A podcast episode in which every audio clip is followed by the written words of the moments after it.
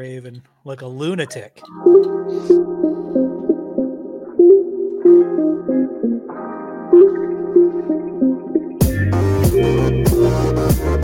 Welcome to the Wolverine Digest podcast, the best spot for objective and authentic coverage of Michigan athletics. If you want open dialogue, honest opinions, and in depth coverage of the maize and blue, this is the podcast for you. And now, here's your host, Brandon Brown, joined as always by Chris Breiler. It is Wednesday, my dudes. I just want to start by saying go blue. It's Wednesday night. Wednesday night here on the live stream, and you know, Chris, we uh we talked about it, and we pretty much we pretty much decided just to go with the flow tonight. Right? I mean, we Yeah. kind of did on Monday. I mean, we had our structure. We did our burning questions. We we revisited the predictions. We talked about some of the specifics of the game. And I'm sure some of that same stuff's going to come up tonight. But we decided that we were just going to kind of go with the flow, see what comes in um, in terms of comments from people on Facebook, Twitter, and YouTube. And I want to start right there. First of all, we really, really appreciate uh, all the people that tune in with us each week because honestly, the numbers are are going up, and it's actually pretty nice. Like I think it, I don't. What was it? Was it like a barstool thing I sent you before? Like you know, some barstool account. excuse me, some barstool account on Twitter that has like half a million followers, and they were doing a live stream, and they only had like 200 or 250 viewers. I mean, we're getting damn near 100 every week, and we're we're nowhere near as big as Barstool. So I just want to give some appreciation and appreciation and a shout out to those who do tune in with us each week, who do expect us to be here, who are asking us about our specific segments, who are commenting over and over and over again. Uh, I mean, that's that's the thing that sticks out to me. The Yeah, comments, like it's it's to the point now. Like when we started doing this thing, we would get like maybe a handful of comments. It's to the point now where it's really really hard to keep up with all the comments that are coming in, and that's to me that's been the most fun part about it is, and that's what really sparked this idea was these you know the the involvement is so good and people bring such good ideas and talking points that uh I think it's just good to open the open the the entire platform and let's just have an open conversation. And if there's you know there's questions out there let's let's chop it up and see if we can get a resolution. Like you know Patrick's already got one in and he wants to discuss Josh Ross. And I know we haven't really spent much time on Josh Ross this year but any thoughts to to Patrick's question Yeah, I mean, so on paper he's looked pretty good. He ha- he he always he's always at or near the top of the tackle list, which you would expect from your linebacker. I mean, that's not that's not a surprising thing. It's not like he's flying. You don't you don't watch the film and be like, "Damn, he's flying all over the field." Like your middle linebacker is going to lead you in tackles. That's typically how it goes. But there have been quite a few times where he's been out of position. You know, some of the play action RPO stuff where he's getting sucked up. I mean, the, the Nebraska play comes to mind right away. I I'd have to go back and really dissect it and see like, okay, is this definitely Josh Ross's responsibility? Where is he at? Where is he supposed to be at? Where's the safety at? Where are the other linebackers at? But but I, I do think that you know he's he's never he's never been the most dynamic athlete. I mean, I think even he would tell you that. You know, he lost some weight this year because he wanted to be a little lighter on his feet. He wanted to be faster. And he's just not that guy. He's not a freaky athlete. He's really smart. He's really uh he's pretty he's a sound tackler, I feel like, when he is in position. But I I, I do agree. I think he's been out of position a little bit here and there. He's a great leader. Yeah, Ma- Mal or Mal, however you say that from YouTube. He's a great leader. He was picked as a captain for a reason. Super smart Michigan guy through and through. Obviously, older brother played there, so it's like it's in his veins. But yeah, athletically, I mean, he is a little bit limited, and I think that's showed up a few times on film this year. And um, I don't know if I'd want to say overrated because I don't think he, you know, I don't think anybody came in thinking like he's going to be one of the best linebackers in the Big Ten. I mean, Yeah. he's a starter on Michigan's team. He's a senior. He's a captain, and you pretty much know what you're going to get with him. Now, sometimes that's not the best outcome, but I don't know. I, I don't know if I would say overrated, but I definitely think if you went back and looked game by game, snap by snap, you would find him, you know, not, you know, maybe not being uh not being in the right place at the right time all the time. That's that's what I would say.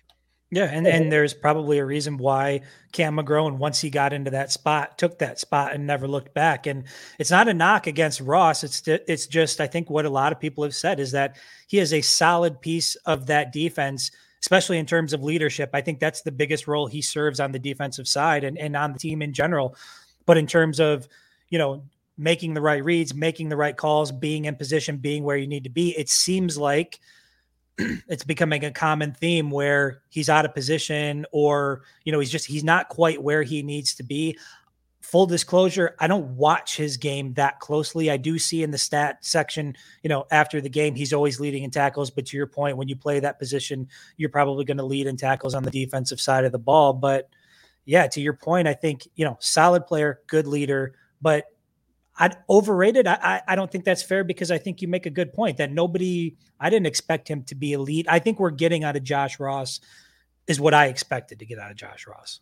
I you know what I it's a, it is a it is a discussion maybe I could have because I think if we went back, I think you could listen. I think you could find clips of me saying that Michigan had a very and I may have even used the word elite. I don't think I did, but I I do remember saying you have a very very good player at all three levels. That was Aidan Hutchinson, and I said Josh Ross, and I said Daxton Hill, and maybe that was a little bit too too much of a of a of an adjective to use for him because I what you just said kind of feel feels right now. I think you're kind of getting out of him what you thought you were going to get out of him, but I I may have praised him a little bit before the season. So that's you know like I said, if I went back and really watched in depth each snap that he's played in each game, um, yeah, you could probably nitpick quite a bit out of there that he hasn't done super well. Um, but yeah. you know, I, I, don't know. I I mean I I think he in the grand scheme of things, I don't think like Michigan's shortcomings on defense fall on him. I think I could say that sure pretty fairly too. But yeah, it's a it's an interesting discussion for a fifth year. Right. Hey, that is a hell of a question to start off the show. Good. I mean, we just had five minutes of talking about Josh Ross's play when typically that doesn't really get discussed all that discussed all that much. So there yeah. you go. Here's another great one. Uh, is is Kenneth Walker really that good, or was it just poor tackling Saturday? He's really that good and there was poor tackling, so it's compounded. Um, but even if there's good tackling, Walker is really that good. I don't know. I mean, eh, the only time you really saw him get tripped up was against Indiana, but you know, it wasn't that it wasn't that Michigan didn't have an opportunity to get to him. He's just he's he's the mass. He's thick. He he'll run you over, but he's also really good at the jump cuts. Like there was one play in particular. It might have even been the first touchdown he scored where he went into the pile, he jumped back, he cut out to the outside, and he was gone. So he's got just this rare combination of speed, athleticism, size. He's he's really damn good. The Michigan defense did not play well on Saturday, but Walker is the real deal. He is excuse me, he is a he's a complete back. There's no doubt about it. And part of the poor tackling is credited directly to Kenneth Walker. So I mean, like sure. they kind of go hand in hand. I think he's really freaking good. I think Michigan did miss some tackles, but I think he forced a lot of missed tackles as well. So I mean, I think it's kind of a kind of a combination of all those things. Um, Lee Brannon, hell yeah, we can talk about the lack of killer instinct. Uh, I, I, I think that is the, I think that is the lone biggest reason for Saturday's loss is the lack of killer instinct, the lack of making a play when you had to have it, and basically settling for field goals when you needed touchdowns. That's that that to me, above all else, was the was the biggest issue. I mean, would you like to not have the other guy's running back run for five touchdowns? Yeah, but he's really freaking good. And like I again, I think looking back at it, it wasn't like Michigan was horribly out of position. He just he found a little seam, he'd break a tackle, slide through an arm tackle, jump cut, and he was you know, he had a couple long ones. But anyway, I, I think the biggest issue on Saturday was that lack of killer instinct. And I think I mentioned this on last week's or on uh, on Monday's podcast. When I got home and watched some other football on Saturday and I watched Penn State and Ohio State, Ryan Day and Ohio State went for it on like fourth and two, like inside the 20. And I said, you couldn't pay Jim Harbaugh a $10 million bonus to do that he's not going for it on fourth and one or two. Well, there, there was there was that specific instance, right? I go back to that that. I, go, I go I go back to the the punt by Brad Robbins or what looked like it was going to be a fake punt. You know, I remember being up in the press box and giving Jim Harbaugh a ton of credit for making such a gutsy call in the game. And then come to find out afterwards, it was literally he just mishandled the snap and, you know, he, he almost got the first down. So I think I think you make a good point there, Lee. That you're right. There, it seems like when Michigan has the opportunity, when they've got their foot on the throat of an opponent, they just don't have that killer instinct, the ability to put them away, put the game away. It seems like it's a it's an issue where there's always teams that are sort of hanging around and getting an opportunity. And I said going into the Michigan State game, that was exactly how I thought it was going to go. That Michigan would look like they were going to be in control early, Michigan State would rally late, and then we would have to figure out who was going to be the better team from there. But I didn't feel all that confident about Michigan's chances in that scenario, and it literally played out exactly the way I thought it would. It was it, I mean, it happened in a different manner, but it, the overall picture, the end result, played out pretty much exactly the way I thought it would. Yeah, yeah. Um, I think this is a good question, but I think it's a super easy answer, Sam. Um, how come Michigan can't handle tempo on defense? Because they don't run tempo. That, that's why. Because when you try to recreate something in practice that you don't do or you're not naturally good at, or isn't a part of what your offense is about, it's really hard to make it look like it's going to look on Saturday. And yeah. yeah, Michigan has moved into the 21st century in some regards. They don't huddle.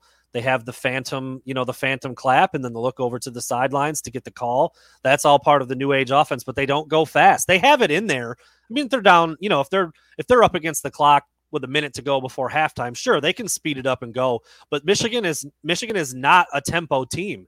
They don't try to create mismatches and get the other other defense out of whack by going fast. Like you just you don't see that. They st- they go up to the line. They got the phantom call. They look over. There, it's it's pretty slow. It's pretty deliberate. Jim Harbaugh still values time of possession, even when I I think that's one of the most useless stats in football these days. You know what it so almost I, looks I like. That's why.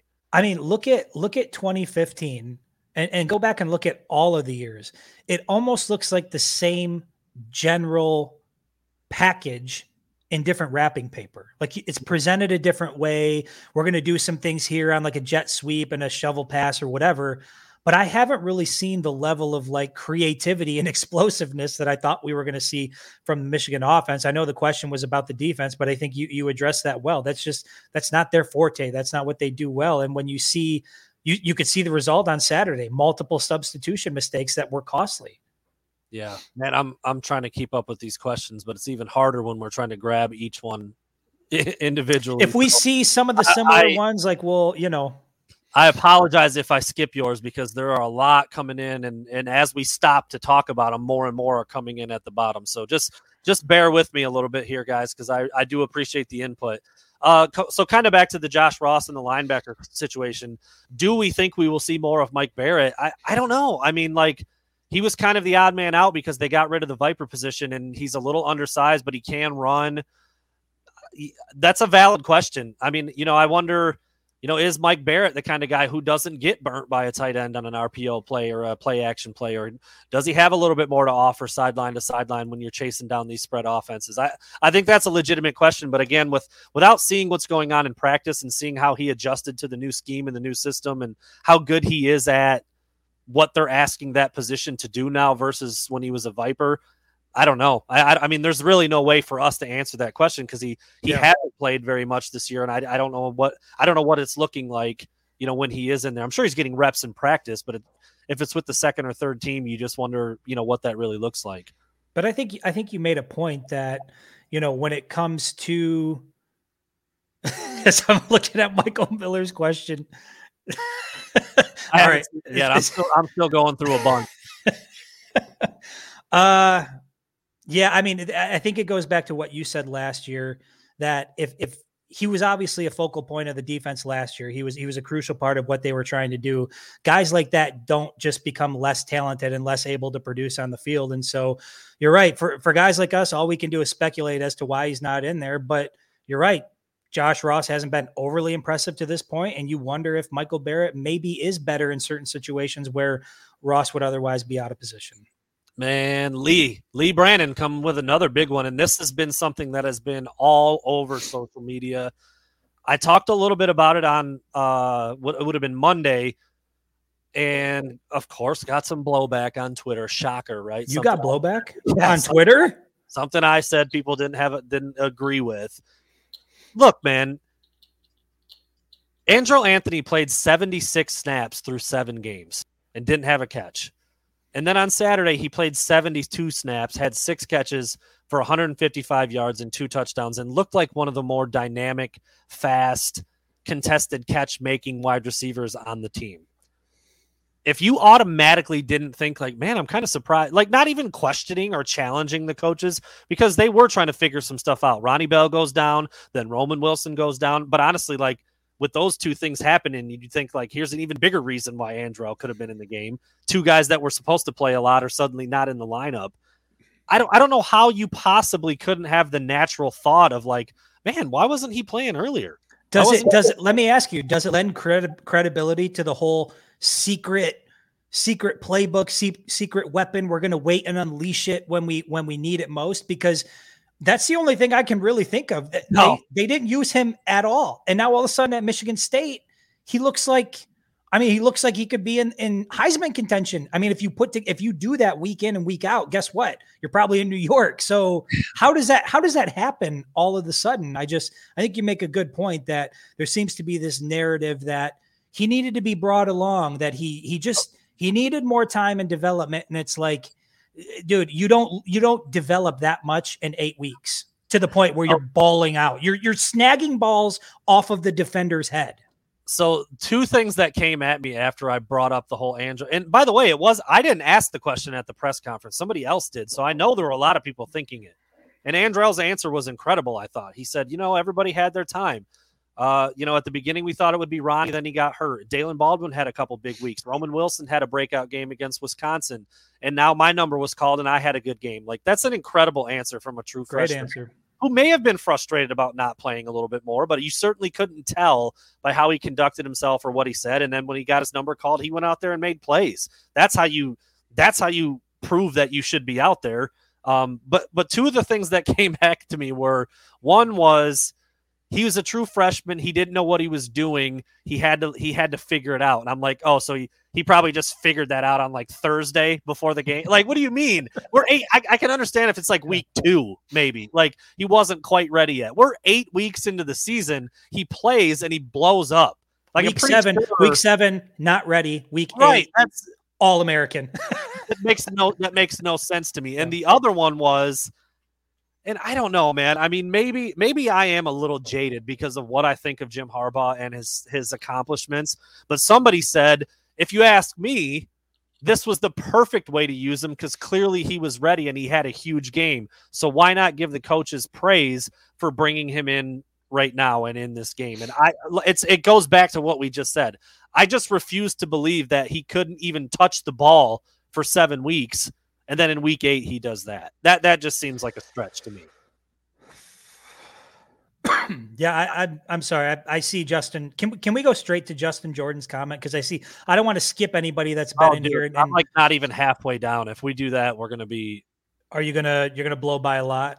Can I, can I can I say it without us put? I just don't want us to. I, mean, I can go down and find it. I guess because this is one that I think is if you if you look at the conversation that's four to six games one correct. If you look at the conversation that's taking place within the Michigan fan base right now there is a healthy portion of the fan base that believes exactly what Justin just articulated there that hey before the season you guys didn't think Michigan was going to be good. Nobody thought Michigan was going to be good. They thought this was like a five or six win team. Now all of a sudden here they are, seven and one, number seven in the playoff rankings. They still got everything in front of them. Why aren't you giving Jim Harbaugh the props he deserves? And my response to that is we've seen Jim Harbaugh win seven games every year he's been in Ann Arbor, except the 2020 shortened season. Every other year he's done it. He's won seven games. So the idea that in year seven, we're supposed to sit back and look at a seven and one record and say, wow, we really lucked out. I got to give him the props he, he deserves because they were way better than I thought they were going to be. Guys, you shouldn't even be thinking that going into year seven. This program should be at a point where it's up and running like a well oiled machine. I give Jim Harbaugh all the credit in the world for the offseason hires. I think it went a long way to, towards contributing to the early success of the season. But at the end of the day, you expect Michigan to win the seven games they won, given how things transpired during the season. Wisconsin wasn't as good as everybody thought they were going to be. Washington wasn't as good as everybody thought they were going to be. Michigan's better than people thought they were going to be. That's true. but Jim Harbaugh doesn't get credit for doing what he's supposed to do or what he should be doing in his sleep. You make your money the second half of the season against November or against Michigan State, Penn State, Ohio State. That's what the job is. So this this idea that we're supposed to give him props and credit for a 7 and 1 record, I just think it's absolutely ridiculous. This is where Michigan should be at year 7. And listen, like I, yeah, I'm, I'm, you know, whatever. I, I didn't think Michigan would come into the season seven and zero. I didn't think they would be ranked inside the top ten or number seven in the first playoff ranking. That's that's all accurate. But even me, who had them at seven and five preseason, that was my prediction. I had them at six and two right now. Like the first half of their schedule wasn't very tricky. Thought they'd lose to Wisconsin. Thought they'd lose to Washington. Thought they'd beat Michigan State. That was before the season started. Now, certainly, once you get into the year and you see what's happening, Washington loses to Montana. What Wisconsin doesn't look as good, nearly as good as they have, and Michigan State's oh by the way also undefeated. So those things changed a little bit, but overall, yeah, I'm with Chris. Like he hasn't really done anything that he hasn't done every year. Basically, what, what's in those? Look at let's look at the seven. Look at the seven wins, Justin. It's Rutgers, NIU, Western Michigan. I mean, even if you want to give him credit for some of the good wins that are in there, you know, you look at all of the seven wins, some of those, again, he could win those games in his sleep. This guy was brought here to win the games, the type of game that he lost this past Saturday. And the problem is that he routinely loses that type of game. So at this point, people aren't excited about seven and one because they've seen it before and they know where it ends. It ends in nine and three or eight and four with a loss to your rivals, maybe, maybe a loss in the maybe 10 and 2, but still no trophy. You lose the bowl game and it's a long off season. And then you go into the new year and you do the same thing over and over again. You get to a point in the season where you start to believe they trip up. The question is, why aren't you supporting this team? Yada yada yada. Here we are again, man. You you wrote the article that I think everybody needs to read where you can literally pick and choose quotes and articles from the last from the last seven years. Let me do it real quick. I'll read a couple. I was on the radio with Jamie Morris today, and I said this. I said, "Listen, listen to these quotes, guys. We get another chance against. I'm sorry, I'll, I'll remove the. T- we get another chance to come out and prove that we're improving. We don't want everybody down. Keep our heads up. We still got a whole season ahead of us we get to take this with a grain of salt. We have to come back stronger, and that's exactly what we're going to do. Those quotes are from Blake O'Neill, Willie Henry, and Kenny Allen in 2015. That you know could what? Been, that could have been from this weekend. Kudos to you, Justin Jordan. Kudos to you because you know what? Justin follows up that comment with, "I hear you. I think I just like Jim as a person too much." And that that well, type of that type of amen. honesty Look, that type of honesty, I respect the hell out of it. You know why, Justin? Because I suffer from the same thing. I will criticize Jim Harbaugh till I'm blue in the face, but when I'm in the same room with him or he comes walking nearby, I am a fan of Jim Harbaugh. I can't help it. It's like in me. I want to see the guy succeed. The difference is I can't I can't conflate my desire for him to succeed with the reality that he's not. At least my definition of success people might have different different definitions, but by my definition of success, he's coming up short. So I think Justin, that that is a dose of honesty that a lot of people eh, a lot of people just don't have in them. I like him too. He's not doing good. Keep him around as like a mascot for the team. Oh. I don't know. Here's why we're not going to skip ahead anymore because now that I scrolled down, all of those old com- comments are gone. I can't I can't see them anymore. Oh on, shit! On Streamyard, so we yeah we can't we can't be doing that. So apologies again for people who might. It's not, my it's my fault. there are actually quite a few questions that are pretty similar, so there's a good chance that whatever you ask is going to get you know addressed on some level. But yeah, we're gonna we're gonna try to take them. I mean, there's a lot of them in there already. So again, appreciate that, guys. Keep them coming. um. I think this is a fair question in year three. Why has Josh Gattis's offense not translated to Michigan? And is it as simple as they don't have the horses? I, you know, he came out uh, out of the gates talking the speed and space and all this new, you know, explosive. We got to be explosive and big plays and receivers who can, you know, get yards after the catch. And it, I mean, they just haven't, they haven't even tried to do that. I mean, like we we've talked about before, like some of the receiving corps that you know that they've had when it was Donovan Peoples Jones, Tarik Black, and Nico Collins. And I know Tarik Black got hurt and he was, you know, yeah. he might not have had the best attitude about working and getting back on the field and whatever. But Nico Collins and Donovan Peoples Jones alone is good enough to go out there and make a lot of plays. And they just didn't. They didn't use them.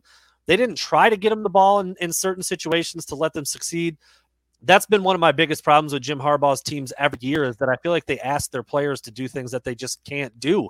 I was pointing out examples of it against Michigan State. I asked somebody to take a screenshot, you know, because we're in the we're in the press box. I'm not watching it on TV. We're trying to keep up with what's going on. I said somebody screenshot that play and send it to me. I don't remember exactly what the play was, but the Michigan offensive lineman and tight end were asked to, to block eight guys. It was six on eight, and the run got stuffed at the line of scrimmage. I'm like, dude that that's pre-snap stuff that you should see in Pee Wee ball. Like that's not going to work. You can't ask six guys to block eight and think you're going to pick up three or four yards. It's not going to happen. And I feel like that's been there's been a lot of that over the years with Jim Harbaugh and his offenses and Gattis, and it does kind of come back to. I still think Jim Harbaugh has his fingerprints all over play calling and offenses, even though we're not really sure. Um, I mean that that question has never been completely answered directly, but it just it doesn't look all that different than it's ever looked. And he's had multiple offensive coordinators. Like I said, it looks the same. The product looks the same. The wrapping paper might be a bit different. Maybe the formations are different. Maybe there's a little more pre-snap movement going on.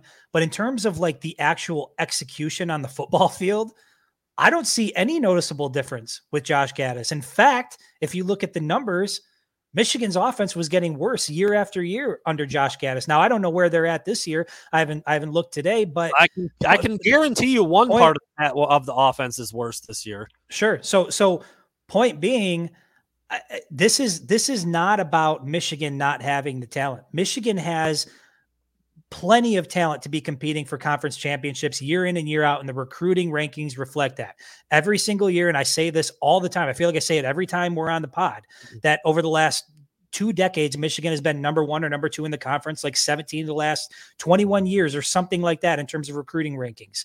They're bringing in guys that are talented enough to win Big Ten championships. And, and we've seen teams do it with lesser talent. We've seen Penn State do it. We've seen teams like Iowa do it. We've seen teams like Michigan State go into Columbus and beat an Urban Meyer coach team. So we have seen other teams do it. The problem with Jim Harbaugh, he doesn't have to be perfect. He doesn't even have to go out and win national championships. He just has to prove that once he can get it done. And he hasn't, not yeah. once. Like at Michigan, getting it done means beating your rivals, primarily Ohio State, right? And until this guy beats Ohio State, nobody's going to care about the rest of it. And it's not looking like it's trending that way this year either. So that's a long-winded response to say that Michigan is talented enough. I feel like the play calling and the, the coaching generally holds this talented group of players back. Uh, and I feel for them. So that leads, I mean, this is kind of, this would be more like a, a capper question towards the end, but what are the odds of Michigan winning out? Uh, I, I, don't think they have a chance. I mean, what like in, in what world do you think that they're going to beat Ohio State? I, okay, how about this? How about this, Darren? And and I know I know Darren's just asking the question, so I'm not I'm not going at Darren. But ask yourself this: How many times has it happened under Jim Harbaugh? I mean, that's all that you don't need to you don't need to look. Zero. So whenever I'm trying to figure out odds, I just kind of look at the track record and what has happened. And the reality is it hasn't happened. He has never won out in November ever. So the idea that this is going to be the year on the heels of what we saw happen in East Lansing, to me, East Lansing looked very similar, even though we had heard everything was different, looked very similar to some of the issues we've seen before. And the idea that, you know, you got to go to Happy Valley. Obviously, you've got Ohio State, Maryland on the road before you got Ohio State. There are opportunities for this team to trip up, specifically if they can, or, or yeah, specifically if they continue to shoot themselves in the foot. So this is something that I've been seeing. Th- I've seen thrown around a lot, and even the players are kind of saying it. And I know I've heard it on social media and different places. Michigan is still in control of their own destiny. Season far from over. Uh, no, they're not. They need a Michigan State to lose twice to even have a chance to win out, beat Ohio State, and go to the go to Indy. So they're not. They're not in control of their own destiny. They already need help with four games left. They need Michigan State to lose twice before they're even in position to beat Ohio State to get to Indy. that that's just that's just a mathematical thing. That That's that head to head that head to head stuff counts. That's why you need to Yeah. win these games. That's why when that's why when we go into games like this and we say they're must win games because now you look at the situation. You've got guys like Matthew thinking Michigan's still in control, and they They're are not. not. They are dependent on another team who just beat them to shit the bed twice, and they might. They, might. could. Yeah, they, they play Michigan State plays at Purdue, Maryland. I think Maryland at home, Penn State at home, and Ohio State. Like they've got two really hard games, and this this this away game at Purdue this weekend is not a pushover. So, but but no, Michigan Michigan could literally win all four games and not go to Indy. That that's the that's the reality that they created by not getting it done on Saturday in East Lansing. That's what that's what they did. And that's why I said going in for a lot of other reasons, but mathematically and just for this season alone, they could not lose that game. And they did, man. They freaking did. And that's why that's why it's so frustrating. And that's why I don't understand the blind just support when it's it's it's coming up short again in the only moments that matter. That that's well, and and and that's that's the you know that's the whole. There's a big segment of this that says I can't believe one loss and and everybody's jumping ship, and it's not. no, It it's is a it's it's a track record. It's a pattern. People are. uh, This is not the first time this conversation has taken place for people who feel similar to Brandon and I. This is a repetitive thing. It happens year in and year out. The idea that we have to sit back, the idea that we have to sit back and wait until the end of this year before we say anything. It's like, why? Was I not supposed to say anything after year six, year five, year four, year three, year two? Like, come on, we're we're in this thing long enough now to where it's okay to have these conversations. And if you're uncomfortable having them, you better find a way to get comfortable because they're not going away, especially if the results continue. Can I read another quote real quick? Jeff Seidel of the Detroit Free Press wrote, um, the offense looked awfully familiar and weak. Once again, Michigan couldn't beat a ranked team on the road. Stop me if that sounds like a broken record. That's 17 straight road losses against ranked opponents. That was in 2018. Okay, hey, let me let me add on to that. I sent you a video the other day. You can you can label us as haters. Charles Woodson, Might know- 2019. You guys might know him. 2019, Charles Woodson, week three. You know what Charles Woodson's saying in week three in 2019? That Michigan was walking into a must win game. They were walking into a must win game. Week three, 2019. That's Charles Woodson. You know what happened in that must win game? Michigan got their ass kicked by Wisconsin. By like- Charles Woodson. Charles Woodson also said in that same segment that Wisconsin was a must-win game because Ohio State was a must-win game, and in order for Ohio State to matter, they had to beat Wisconsin. Guess what happened when Michigan played Ohio State in 2019? They got their ass kicked. This was 2019. Guys like Charles Woodson are saying must-win games, do or die. The seat's going to get hot. Here we are now, 2021, November we're having the same discussion. So stop asking people to sit back and be patient and let it play out. It's already played out. We've seen it. You're just late to the party. You're still clinging to hope that this will be different. And it might be, but don't ask people like us to go there with you. If it's different, I'll give them credit at the end. But I am not going to make the mistake of picking this team against a team like Ohio. I did it against Michigan State. Against everything I believed, I picked Michigan over Michigan State and it made me look like an asshole. Yeah. And Matthew, I, I don't understand. You saying there's a lot of football left. Sure. Michigan's number seven in the CFP. Yes. The poll takes one or two losses, and Michigan is right there. They just have to win out, so they do control their own destiny. I I'm not sure they they need Michigan State to lose. They're not there there's I don't think there's a world where Michigan moves ahead of Michigan State unless He they thinks- lose I- I think he thinks that just by the power of Michigan, if they win out, that of course the college football playoff committee would put Michigan in over Michigan State because it's Michigan. you cannot justify Michigan moving ahead of Michigan State in any scenario when they played against each other and Michigan lost. Unless Michigan State loses twice and and then Michigan is then back in the driver's seat for their Big 10 standings. There's there's no way. They they do not control their own destiny. They could win every single game and they have to have somebody ahead of them lose for them to move into anything of any substance. That's that's a fact. There's no way. There, there's no way that they can get back up there high enough unless some other teams lose. So that's that's the definition of not controlling your own destiny. Um, I think this is a good question. It's one I've thought about a lot already because we haven't seen what this team does off of a loss yet. So, what do we think? Michigan crisp and body Indiana? You know, beat them by twenty some like like the spread says, or is this a little bit of a trap game and they're a little bit down in the dumps and they're looking at Penn State a little bit? Like, I think both scenarios are pretty realistic, and we haven't seen what this team can do yet. I do. I, in the big picture, I don't think there's much different about this team. I don't. I mean, it's still a Jim Harbaugh led team. I still feel like they're going to have the biggest of the biggest games left on their schedule, and it's just not going to go their way because that's everything we've just talked about. But I do I do like the senior captain leadership out of guys like Aidan Hutchinson, Vastardis, Ronnie Bell, who's not playing, Josh Ross. So I, I wouldn't be surprised to see a pretty strong bounce back against a team that's not very good. Indiana's not a good team. I know they just played Michigan State pretty tough, but they're two and six, and they've only beaten like like absolute like trash teams.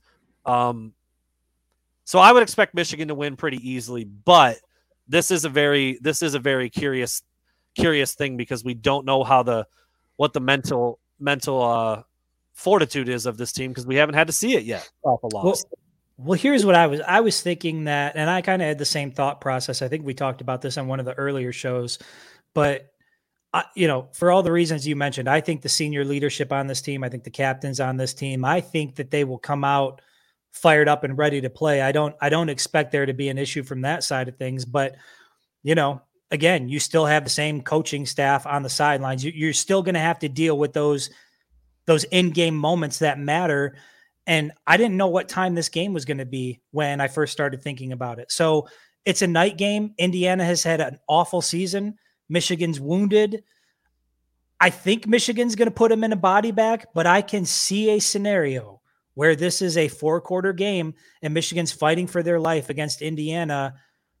And even even if it leads to a win, I feel like they have to come out and win convincingly. I feel like if they get into a dogfight with Indiana, it's going to make Penn State, Maryland, and Ohio State look very, very iffy.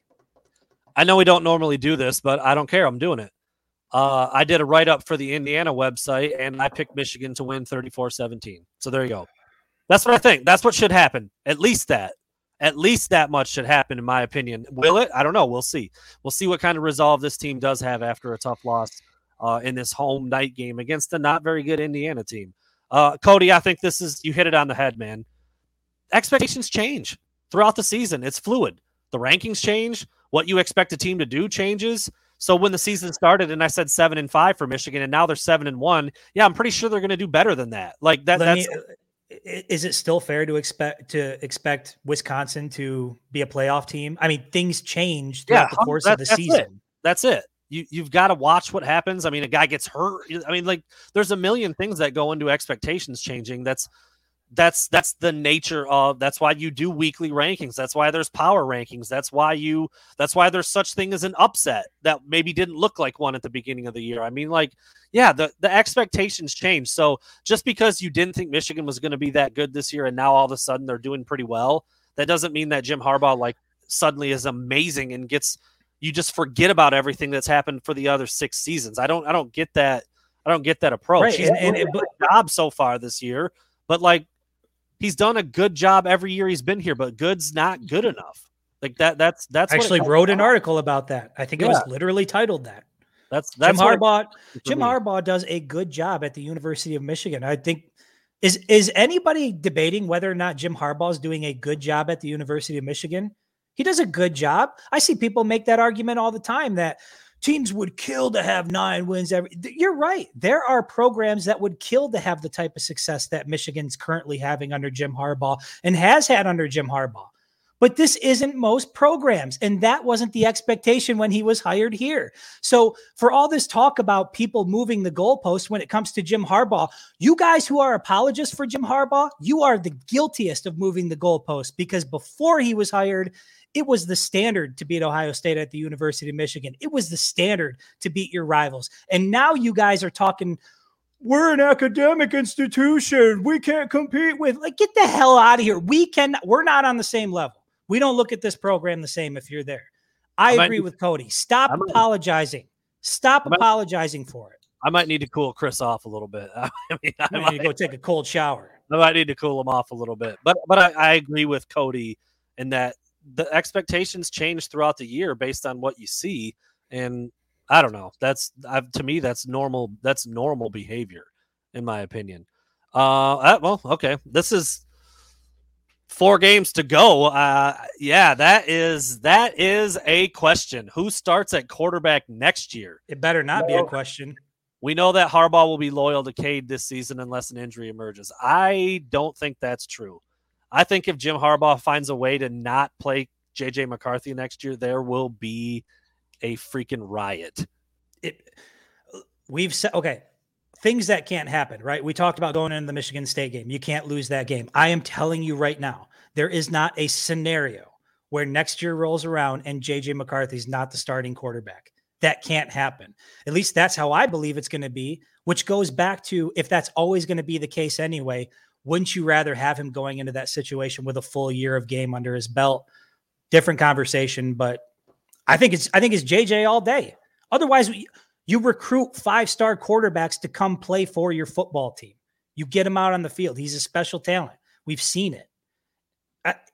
If they can't develop this kid into a superstar, there's a big problem. We haven't seen it yet. Cade's the closest thing. And on on that topic, Jim Harbaugh was a little bit mm, he was a little bit indirect when asked about Cade.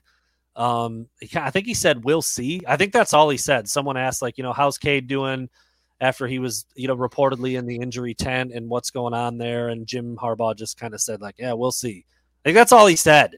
So that that's that's interesting. I mean, what, you know, at this point of the season, you're not hiding anything from anybody. You're not surprising anyone. So if he was good to go, if he was if he was healthy and he was going to be the guy, I think Harbaugh would have just said, "Yeah, he's fine. He's fine."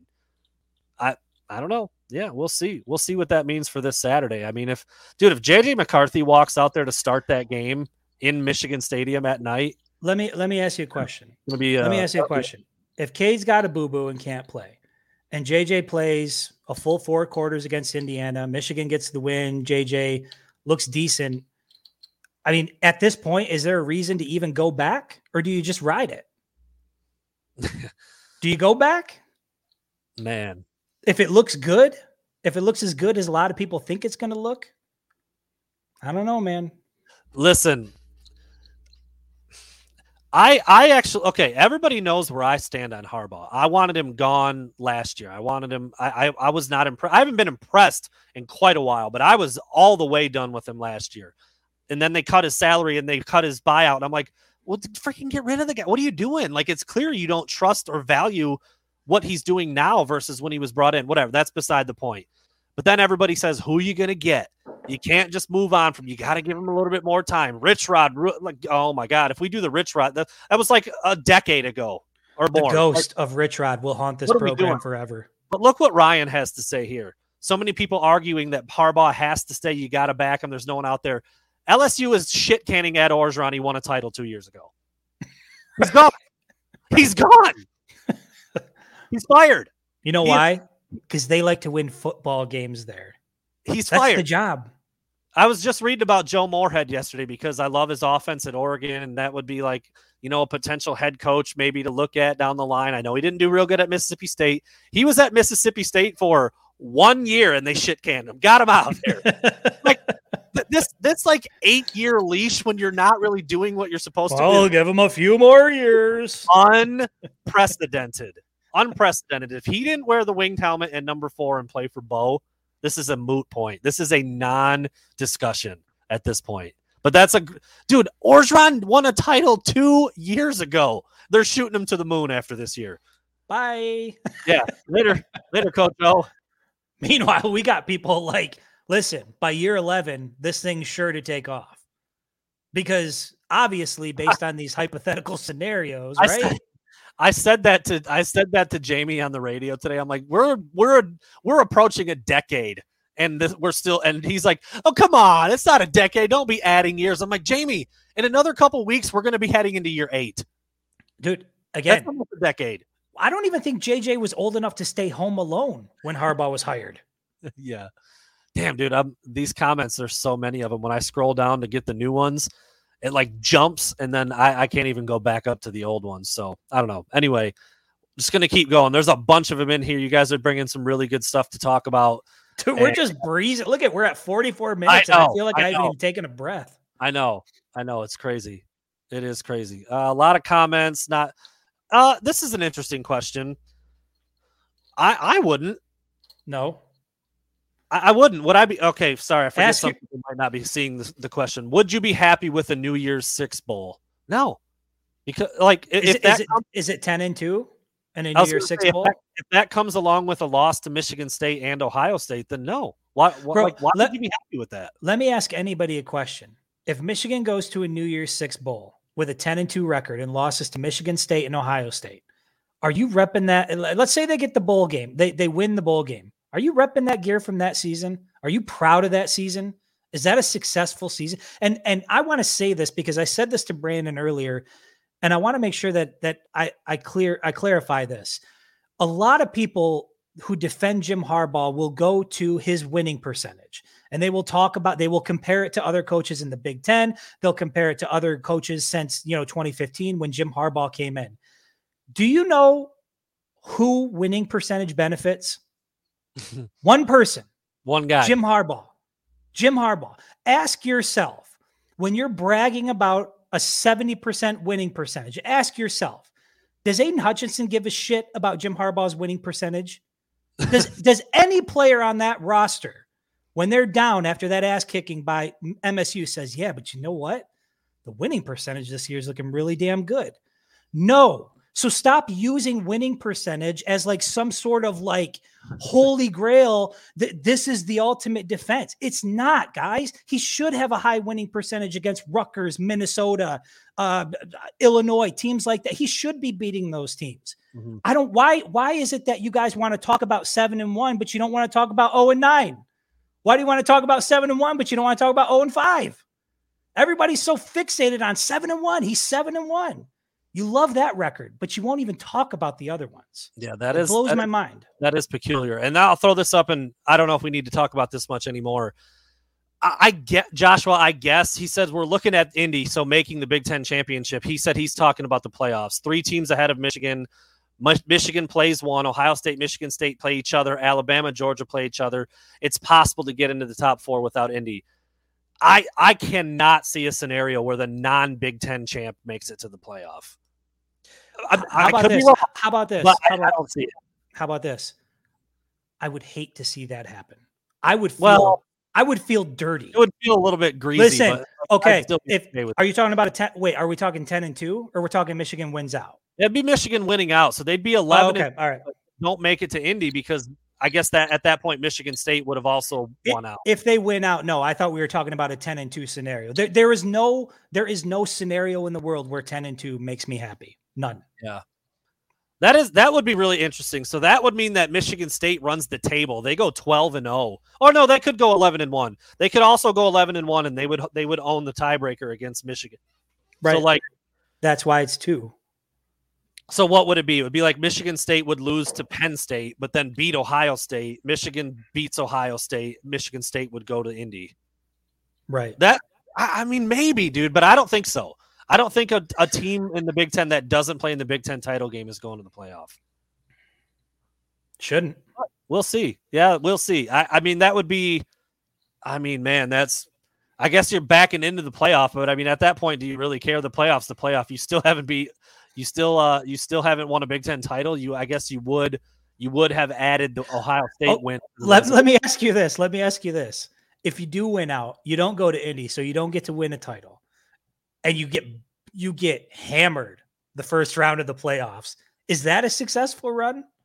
Like you miss the conference championship and you get boat raced in the first round of the playoff? Like I don't know, man. We're we're like I, I just feel like as a fan base, we're like trying to like convince ourselves what we should be happy and satisfied with. Like grasping at straws, like, well, this would be enough, or that would be okay, or if if this happened, I would I would walk away, I guess, feeling good about it. Like, can we stop doing that? Like, just win, just Yeah. win. I have watched other coaches and other teams do it. Win. And Ron Thomas, I do need a hug. Thank you. You need, yeah, I was just gonna. We're in our feelings right now, man. We're just in our feelings. No, no rational statistics to back up what we're saying. This is all. Wait, just- hold, hold on, hold on a second. What is the? They're not I- I thinking don't even of know. this.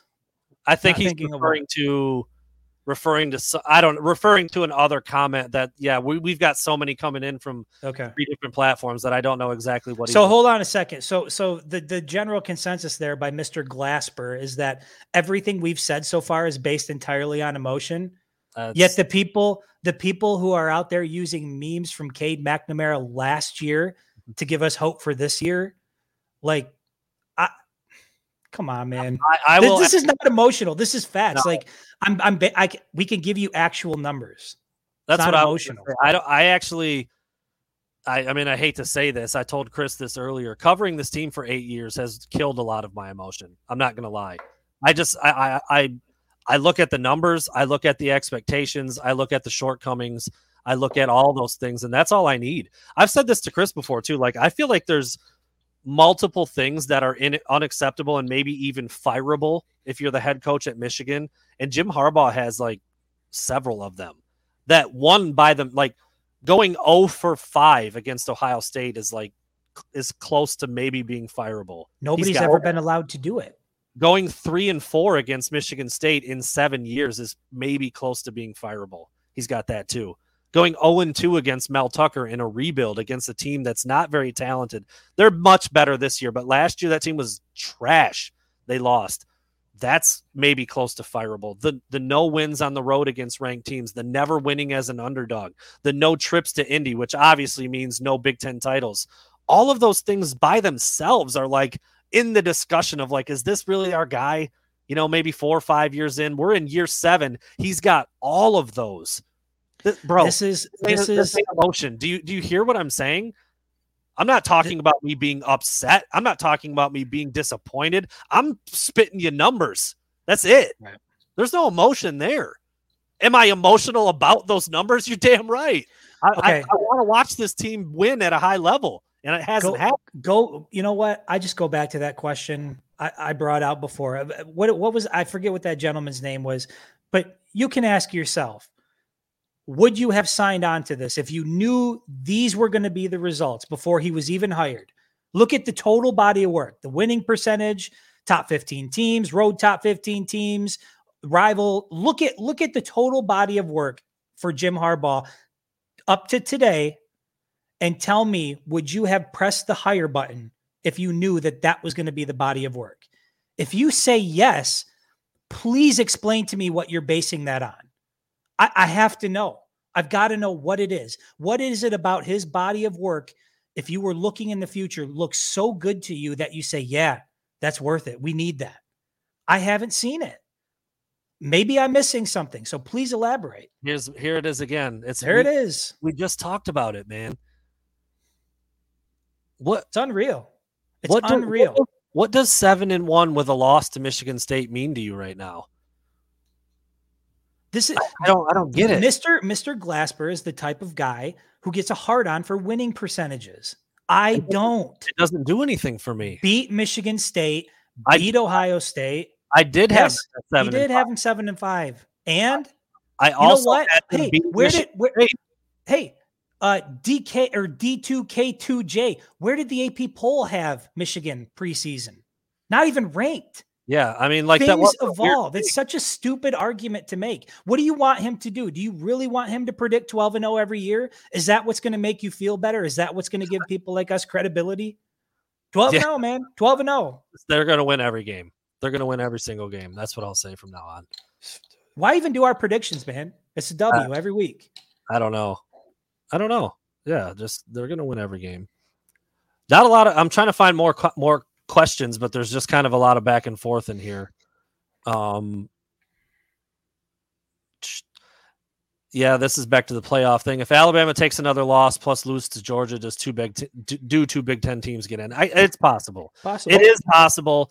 I don't really see a, a Big Ten team getting in that didn't win the big that didn't even play in the Big Ten title game, but yeah, it's possible. And we have we have seen something like that before. Didn't Ohio State do that a few years back? Right? Was it the year Penn State won the Big Ten? They didn't go to the Correct.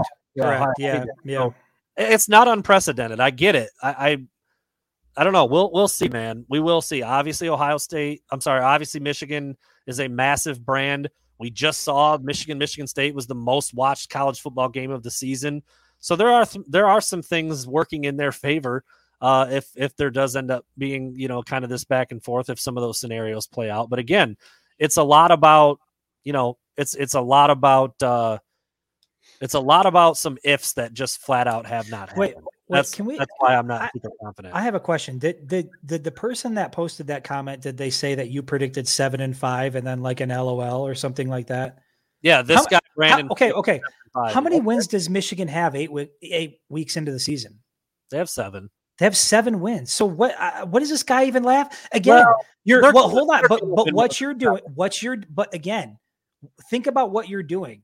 You're already giving them credit for things that haven't happened, and that's what pisses me off. Like pound your chest after they go out and win these next four weeks, because as it Well- stands, they've got seven wins on the season. I mean, I would bet, I would bet a lot of money that they're going to win nine games minimum because the, the Indiana at home this weekend should be an easy win, and Maryland's not very good either, and that's on Should the road. be. So that's fine. That's great. I dude, I have no problem saying I, I picked the wrong score prediction or uh, record prediction before the season started. No problem at all. But that's my thing. If you're off two games, is it that's egregious? I don't understand. Eh, I don't understand no, that line of thinking. It's not. I mean, it whatever. I mean, you can look.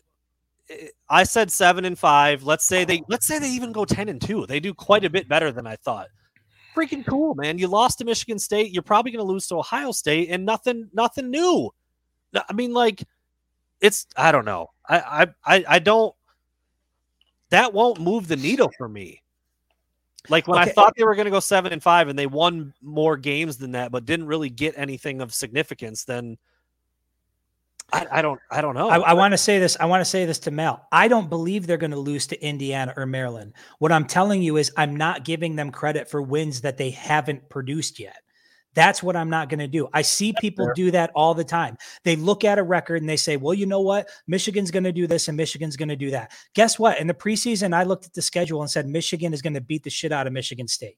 And then things change. So I'm done giving Michigan the benefit of the doubt. I'm done giving Jim Harbaugh the benefit of, of the doubt. Should they beat Indiana and Maryland? Absolutely. But I'm sure Yeah. as hell not going to sit here and pound the pound the table, give them credit for those wins when they haven't gone out and done it yet. Now we're in. Just do it. Listen, And I said upset. seven this guy. This guy's on after- one. now upset after one loss. Guess what, dude? I had him at six and two right now. I had him at six and two, even with a seven and five record. Now, again, I'm probably going to be off by more games, but like they just lost the only game that has freaking mattered this year. If you want, like, if you want to just, you know, put them in big, broad categories, was the win on Wisconsin uh, at Wisconsin solid? It was. It was a solid win. Was the win against Nebraska a solid win? It was a pretty good win. They were fired up. They were in it. Michigan punched back, came back, and got a nice win on the road. Those two games don't mean dick compared to Michigan State and Ohio State. Nothing. Nada. There aren't there aren't posters up in the weight room talking about beating Nebraska, okay, or Wisconsin. There's not.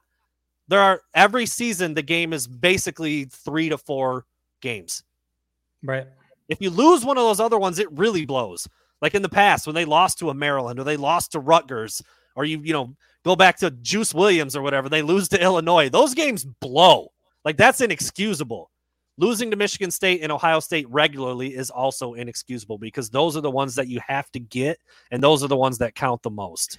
You know, and you know why else it's I don't I don't know. I mean like You know why else? Because we've seen other people do it. I get that it's hard. Nobody's saying it's not hard and not difficult to come out of the Big Ten East. But are we really at a point with Jim Harbaugh right now where it's like that's the argument that Here's it's it's hard? here's here's we knew the job was hard. Here's the point. I love this earlier this year. I came out, talked about how Michigan was kind of dropping the ball on name, image, and likeness. People jumped all over me, said I didn't know what I was talking about. And then Hunter Dickinson came out and said the same thing. Then people were like, oh shit, maybe Brandon knew what he was talking about. I'm saying that this is a disappointment, even if they are seven and one. It's a disappointment. It shouldn't happen because they lost to Michigan State. What did Aidan Hutchinson say? What word did he use? I saw It that. is We- a requirement that you beat Michigan State. A requirement. Zak Zinter was on social media last week talking about, don't worry, Paul, we'll be bringing you home soon. That's the expectation. It's to beat them, and they didn't. They and, didn't. and so and so you listen, Aidan Hutchinson is freaking jacked that they're seven and one right now. Do you? But here, but here's the thing. So, so what you have to understand is these guys are going out of their way to make these statements. Now they're going to talk to, the, but Zak Zinter doesn't have to post to social media, and and Aidan Hutchinson doesn't have to say things like it's a requirement. But they're saying those things. So if they're going to say it and put it out there, why is it not fair to hold them to the standard they're setting for themselves? Like Ask Jim Harbaugh what the standard is at the University of Michigan. Is the standard to beat Michigan State and Ohio State? Is it? Because if it is, just answer that yes or no. Is it? Is that the standard anymore? So I guess it, if one of these guys over here that's asking us about this seven and one thing was at a press conference and Aidan was speaking, they'd be like, ah, don't worry about that requirement stuff, man. You're seven and one, seven and one. No big deal. Don't worry about that. Don't worry about that loss last weekend. You're seven and one. Lot someone had you six and two, and you're seven and one. Give yourself take a week off. As a matter of fact, we'll see you on Saturday. Miss me, dude. Miss me with that, man. This the expectations have changed, but the expectation is always to beat your rivals, dude. Like that. That's you. You have to be able to do that consistently. That's it. That's there's nothing else. You have to beat Michigan State often, in my opinion, and you have to be able to at least split with Ohio State. Ohio State's been a great program for years, years and years and years. Michigan State has been hot and better over the last 15 to 18. They've had Michigan's number. There's no doubt about it. But it, you've the way Michigan State recruits and things like that, Michigan should, on paper, have a leg up on them, and they haven't. That's even more unacceptable. I think you could make an argument that going three and four against Michigan State is maybe more unacceptable than going 0 and 5 against Ohio State. They're cl- in my opinion, in my head, those are close to well, me. Y- you know why it's close though? Think about the circumstances. That's that's two different coaches in that 3 and 4, right? So that's over two different coaches in a rebuild. Like mm-hmm. it, it, wasn't necessarily a smooth transition when Mark Dantonio decided to leave Michigan State. It looked like Michigan State was about to fall off for a minute. And it turns out not only did they not fall off, they've passed, but Michigan. but but they have passed Michigan. Yeah. I'm I'm telling you right now, in terms of the Big Ten coaching hierarchy, Mel Tucker is head and shoulders above Jim Harbaugh as of today. Can that change in the future? Absolutely, it could change in the future.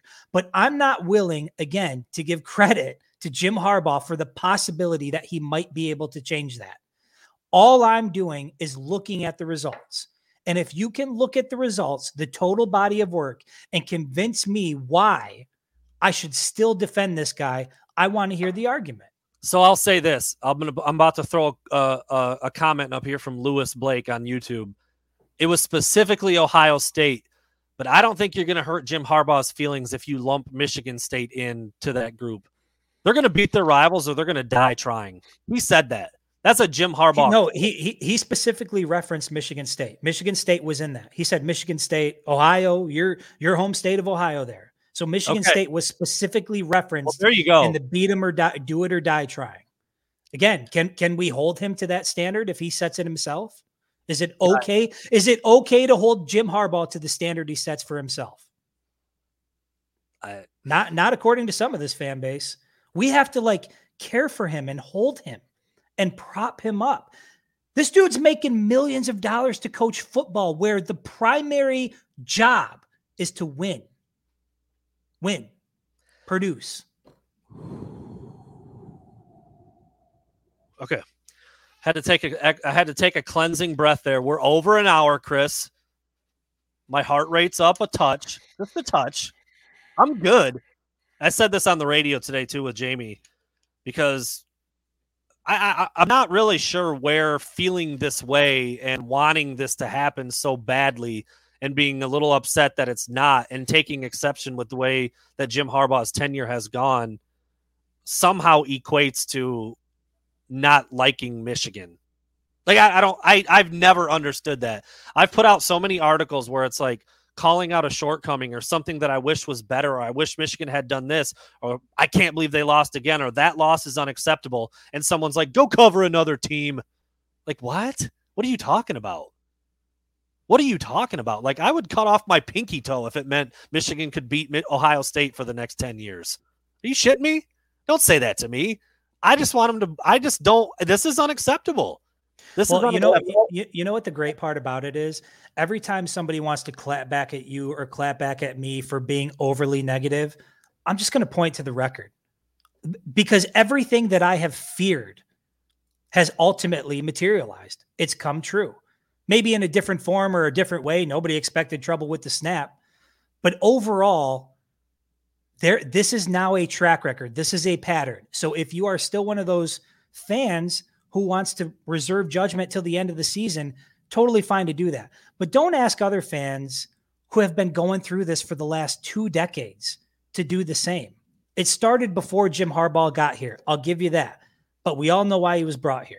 That's so Jamie and Matt Leach both brought that both dropped that on me on the radio today like they they had some big point like this oh, oh, oh this is not just the Jim Harbaugh problem and I'm like well okay well eh, I mean kind of kind of because well eh, okay I'll say that it wasn't certainly it hasn't been with Ohio State they've won the every game for two decades almost minus one or two and Ohio and Michigan State's been been better than Michigan since like 2008 or 9.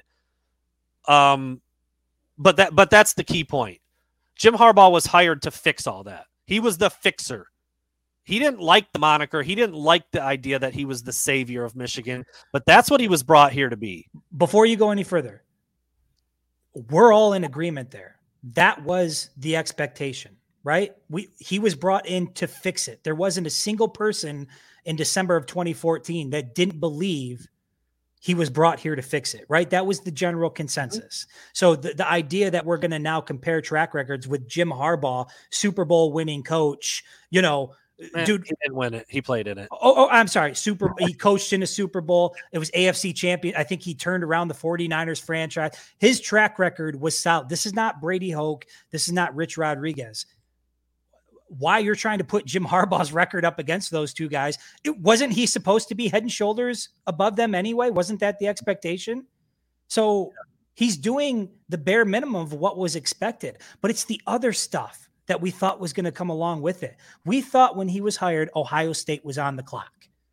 I can show you, I can go back and show you infographics from Fox that's that where where guys are saying, Jim Harbaugh is Urban Meyer's, you know, Lee Corso, I think, said Jim Harbaugh is Urban Meyer's greatest nightmare. Yeah. Really? This is what they were saying about Jim Harbaugh when he was hired. It, it, it is so far different. You, I think maybe that's part of the problem is we're so far removed from 2015 and what the expectation was when he was brought here. We're just broken. Like we just have now just accepted it. That wasn't what this was supposed to be. I saw a clip. I saw a clip the other day of that that introductory press conference of Harbaugh being hired at Michigan. Dude, he had about a thousand teeth that day. I mean, smile was this uh, off the screen. People glowing, energetic, che- cheering, clapping. He was do, he was he was do you th- out. Do you think the energy in that room centered around 0 and 5 against Ohio State? The belief that that was coming. if, if but someone, you moved the goalpost, Brandon. You moved it. If someone would have stood up and said, Jim, I'm pretty sure you're going to lose five games in a row to Ohio no, State. No, psychic medium. If she had been in the room and said, Hey, I just want everybody to know, I, am glad we're all feeling good, but this is going to be 0 and 5 and 3 and 4 against Michigan State. It would have been like, have you ever seen that Chris Farley gif where like he's like smiling and then his face transitions to terror? That's yeah. what it would have been. Yeah. Yeah. Ah, Sam, I don't want to do the argue thing.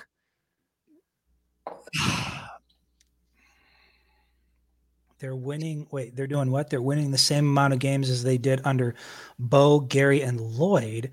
Ohio State is just better. Hey, you know what? Take that last line, Sam, and put that on a banner and hang it up in your basement. If you think that's what if you think that's what this situation is at Michigan, right? Like look at what look at what you're saying. Look at what you're saying. You weren't saying this in 2015. Stop. Stop. Stop yeah. defending this guy, man. That's wild. Just, I've said it before. Care more about the team than you do Jim Harbaugh. We all want the team to be really good. The difference is some of us have now seen enough to know that Jim Harbaugh can't get him there, and that's fine. I give him all the credit in the world. He put this team back into the national spotlight. He he definitely made some improvements when he got here. But it seems to me after seven years, it's safe to say, okay, I think we've reached ceiling with Jim Harbaugh. I think we've seen what this is going to be. Is it good enough? And I have a feeling that maybe for Jim Harbaugh and his winning percentage, it's good enough. But for these players that continuously come in and out of Michigan and leave without ever getting a chance to play in Indy, ask them if it's good enough. I don't think it is. What years? What years was uh, was Lloyd Carr at Michigan? Oh, his, his final season was 06, and I think he took over. What I can't remember his first year. Was it nine? 95, 96? I think 90 was 97 his first season. Maybe it was. It might I have think been. 97 was his first year. So I'll just say let's let's say it was 96. From 1996 to 2007, Michigan lost to Michigan State uh, two times. From uh, 1969, when Bo took over, if you want to do the Bo Gary Lloyd thing, from 1969 to 1994, Michigan lost to Michigan State uh, four times. Uh, and then so you know, then you've got Gary Moeller in there from the late 80s to the 90s. Michigan, dude, no, Careful with those comparisons. no, no, no, no. It's, it's not even freaking close. You know why? You know why guys like Bo and. Gary and Lloyd got the extra leeway because they beat teams like Ohio State. They just did it. If if if we have even one win over Ohio State in the last seven years, I don't even know that we're having this conversation. I, you I'll put it this way: if Jim Harbaugh still had one win over Ohio State to this point in his career, we would still be entirely justified in having the same conversation we're having right now. That's So how nine- bad it is. 95 or 96 to 07 for Lloyd. So, I I mean, that's just he's kind of viewed as like the the last, you know, really good. Co- I, I don't know, whatever. 95 to 2007. Dude, Michigan, he lost to Michigan State three times in like a 12 or 13 year span. So stop. Jim Harbaugh's under 500 in seven years. Stop. Stop. Stop doing that. And all three of those coaches have multiple wins over Ohio State. Stop. And have been to Indy, Big Ten to- title. you're going to lose that argument, Sammy. You're going to lose it. The thing is, you know what? You know what really pisses me off is that, like, I'm not even. I don't even know that I want to say it. But Bo Schembechler is what he is. Lloyd Carr, I'm a huge fan of Lloyd Carr. Those guys earned their buy-in. Look at their record against Ohio State. Look at their first five games against Ohio State. What was the record? Like they earned the buy-in they got from the fan base because they produced on the field. Jim Harbaugh didn't earn his buy-in. You just gave it to him and you keep giving it to him and you keep thinking he's going to produce. And again, he might, but he hasn't. And it's okay to say that. And far too many people in the Michigan media and the Michigan fan base are uncomfortable saying that. And I don't get why. It's a weird thing, man. It's a re- it's almost cult like. I'm looking for a reason, rolling through the night to find my place in this world. I don't know. That song just hit me, dude. I'm sorry. How do you feel about that? I think I need another beer and probably I got to change my shirt.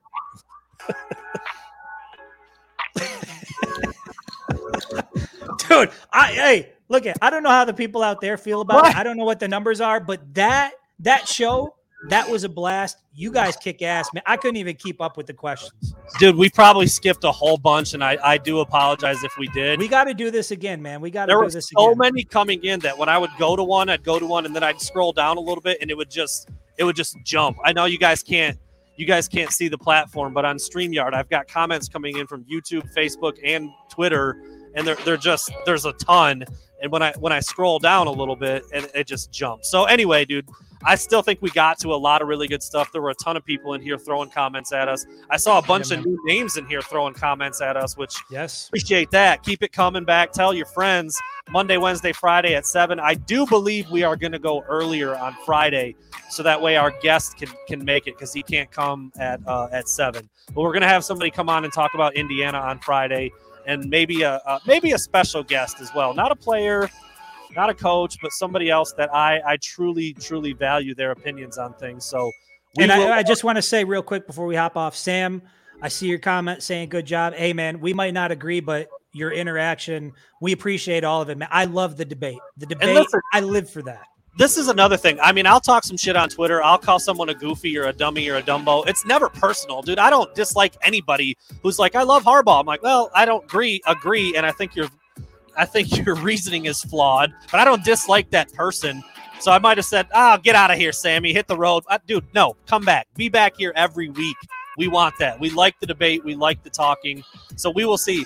Uh, Lewis, I see your question there. I'm gonna start the music over again because I'm not quite done talking. Uh, I don't know what time yet. I'm sorry I can't give you a time, but it's I'm I'm trying to work with the guy who covers Indiana, his schedule. I can't remember what he's got. He's doing I think he has his own his own stream or his own show with guests on on Friday, so he's trying to work out the schedule. So I would I wish I could give you a more concrete time, but I just don't have it yet. So we'll, we'll announce it on Facebook. I'll put it out there on Twitter. We will be back on Friday. I'm thinking. I mentioned four o'clock to him. I know that's a little earlier in the day. People might still be working. It is what it is. It'll be up there. You can see it again on Facebook, on YouTube, on Twitter. It stays up there. So anyway, we will try to do it whenever we can. But uh, yeah, I do. I do anticipate it to be quite a bit earlier on Friday. So just keep it locked. Pay attention. Ask us on Facebook, Twitter, YouTube, whatever. We'll try to answer it. But thank you so much again for everybody who contributed, sent in the questions in the comments. We just did a whole damn show and we didn't even have a, a script or a structure. I mean, dude, that, that speaks to the people. They're incredible. Incredible. Thanks for listening, everybody. We'll be back on Friday.